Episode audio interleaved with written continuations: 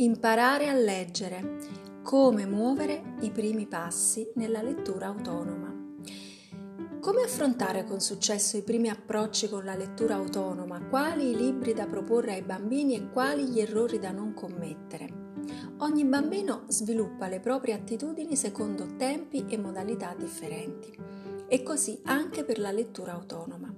Come possiamo noi adulti sostenerli in questo percorso? il ruolo dei genitori. Rispetto a quanto avveniva 20-30 anni fa, oggi una fetta sempre più consistente di genitori è ben consapevole di tutti i numerosi benefici che comporti l'iniziazione precoce dei bambini ad un contatto con i libri e all'ascolto di storie.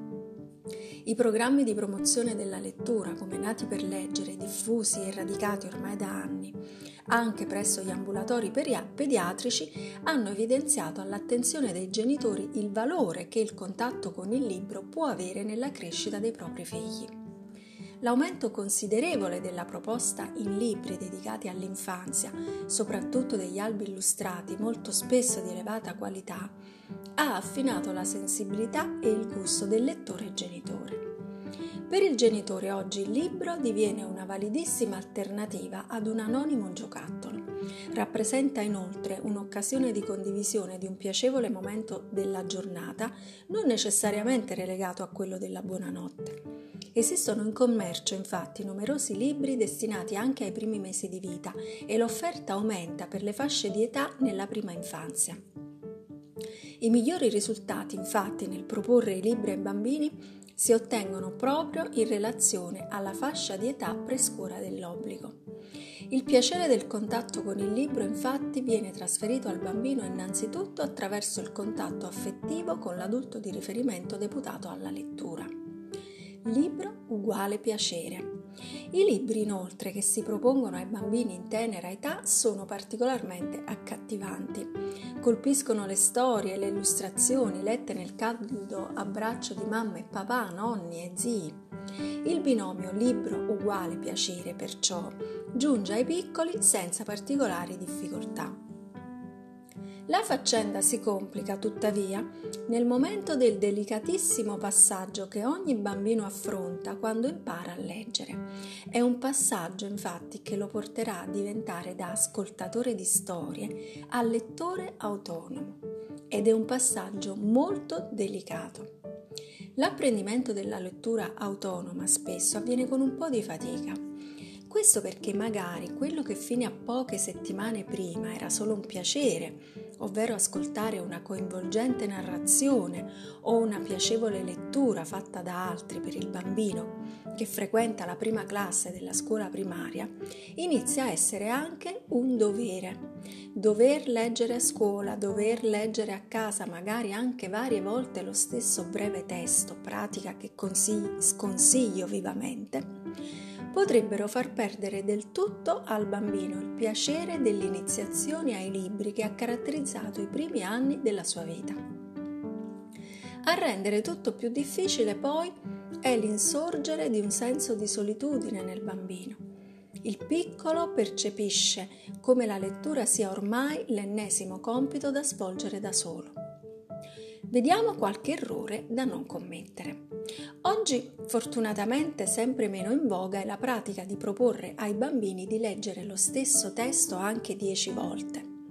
Questo avveniva nella errata, e mi permetto di sottolinearne l'aggettivo, convinzione che un tale esercizio rafforzi le capacità di lettura.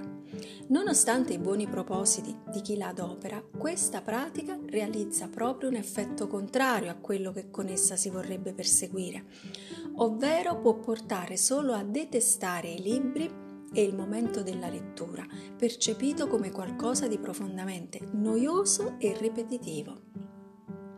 Leggere infatti non è esercizio di memoria, ma piacere della scoperta. Il testo poi dopo la seconda o terza volta sarà mandato giù a memoria dal bambino, per cui quello compiuto dal bambino sarà solo un esercizio mnemonico, ma inutile per acquisire padronanza con la lettura. Un altro errore frequente che noi genitori siamo portati a commettere è ascoltare i nostri figli che iniziano a leggere in momenti in cui siamo occupati anche da altro. Questo rende ancora più labile ciò che resta in queste circostanze così profondamente mutate di quel legame affettivo che ha permesso al bambino di avvicinarsi ai libri con piacere ed aspettare il momento della storia alcuni suggerimenti. Come regolarsi allora? Come aiutare i nostri piccoli ad imparare a leggere?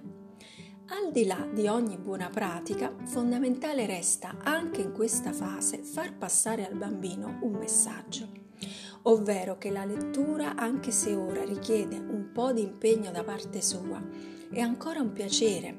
Il libro rappresenta ancora un bel momento di condivisione con mamma e papà, ma anche di nuove scoperte. Ecco un consiglio per affrontare i primi passi verso la lettura autonoma. I genitori o qualsiasi altro adulto che seguirà il bambino in questo percorso dovrà far sì che la delicata equazione libro uguale piacere non subisca alterazioni.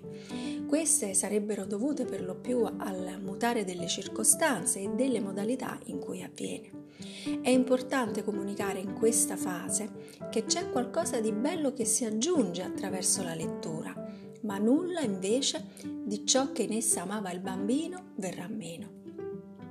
Bisognerà poi armarsi di pazienza, buona volontà e mettere da parte l'ansia e partire dal presupposto che leggere è questione di esercizio, esattamente come per la scrittura. I risultati arriveranno, è solo questione di tempo.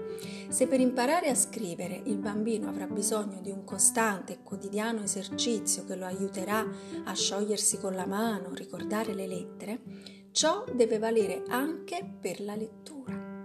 Esercitarsi tutti i giorni. Sarà necessario riservare agli esercizi di lettura ogni giorno un po' di tempo, interrompendo subito però ai primi segni di stanchezza del piccolo lettore in fieri. Il mio consiglio è quello di proporre di leggere tutti i giorni poco e spesso, cioè in vari momenti della giornata e non soltanto libri, ma qualsiasi tipo di testo scritto si trovi sotto gli occhi del bambino insegne dei negozi, un titolo su manifesto, il nome dei cibi al supermercato, anche una breve lista della spesa, magari scritta con i caratteri dello stampato maiuscolo dal bambino stesso se in grado di farlo. Leggere di tutto. Riuscire a leggere in tante e disparate occasioni della giornata è un gioco divertente, un valido esercizio di lettura e sarà per il bambino anche una piccola sfida che accetterà volentieri.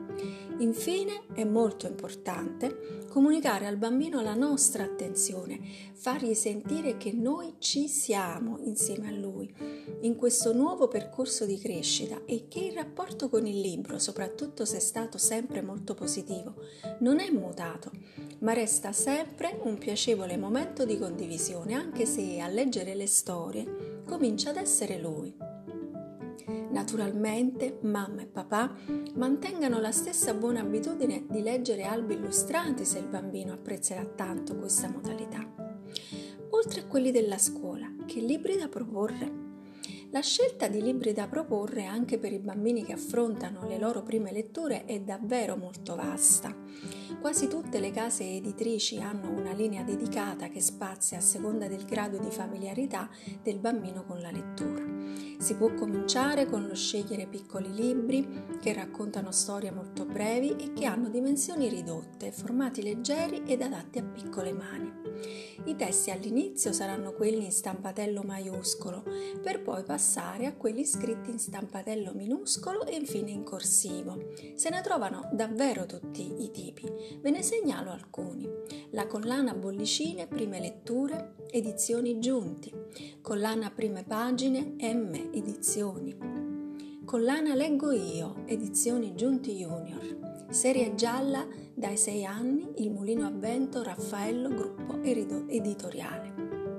Per passare poi alle proposte con testi in stampatello minuscolo in formato adatto alle prime letture, segnalo i cartonati di M Edizione dedicati alle storie della mucca moca.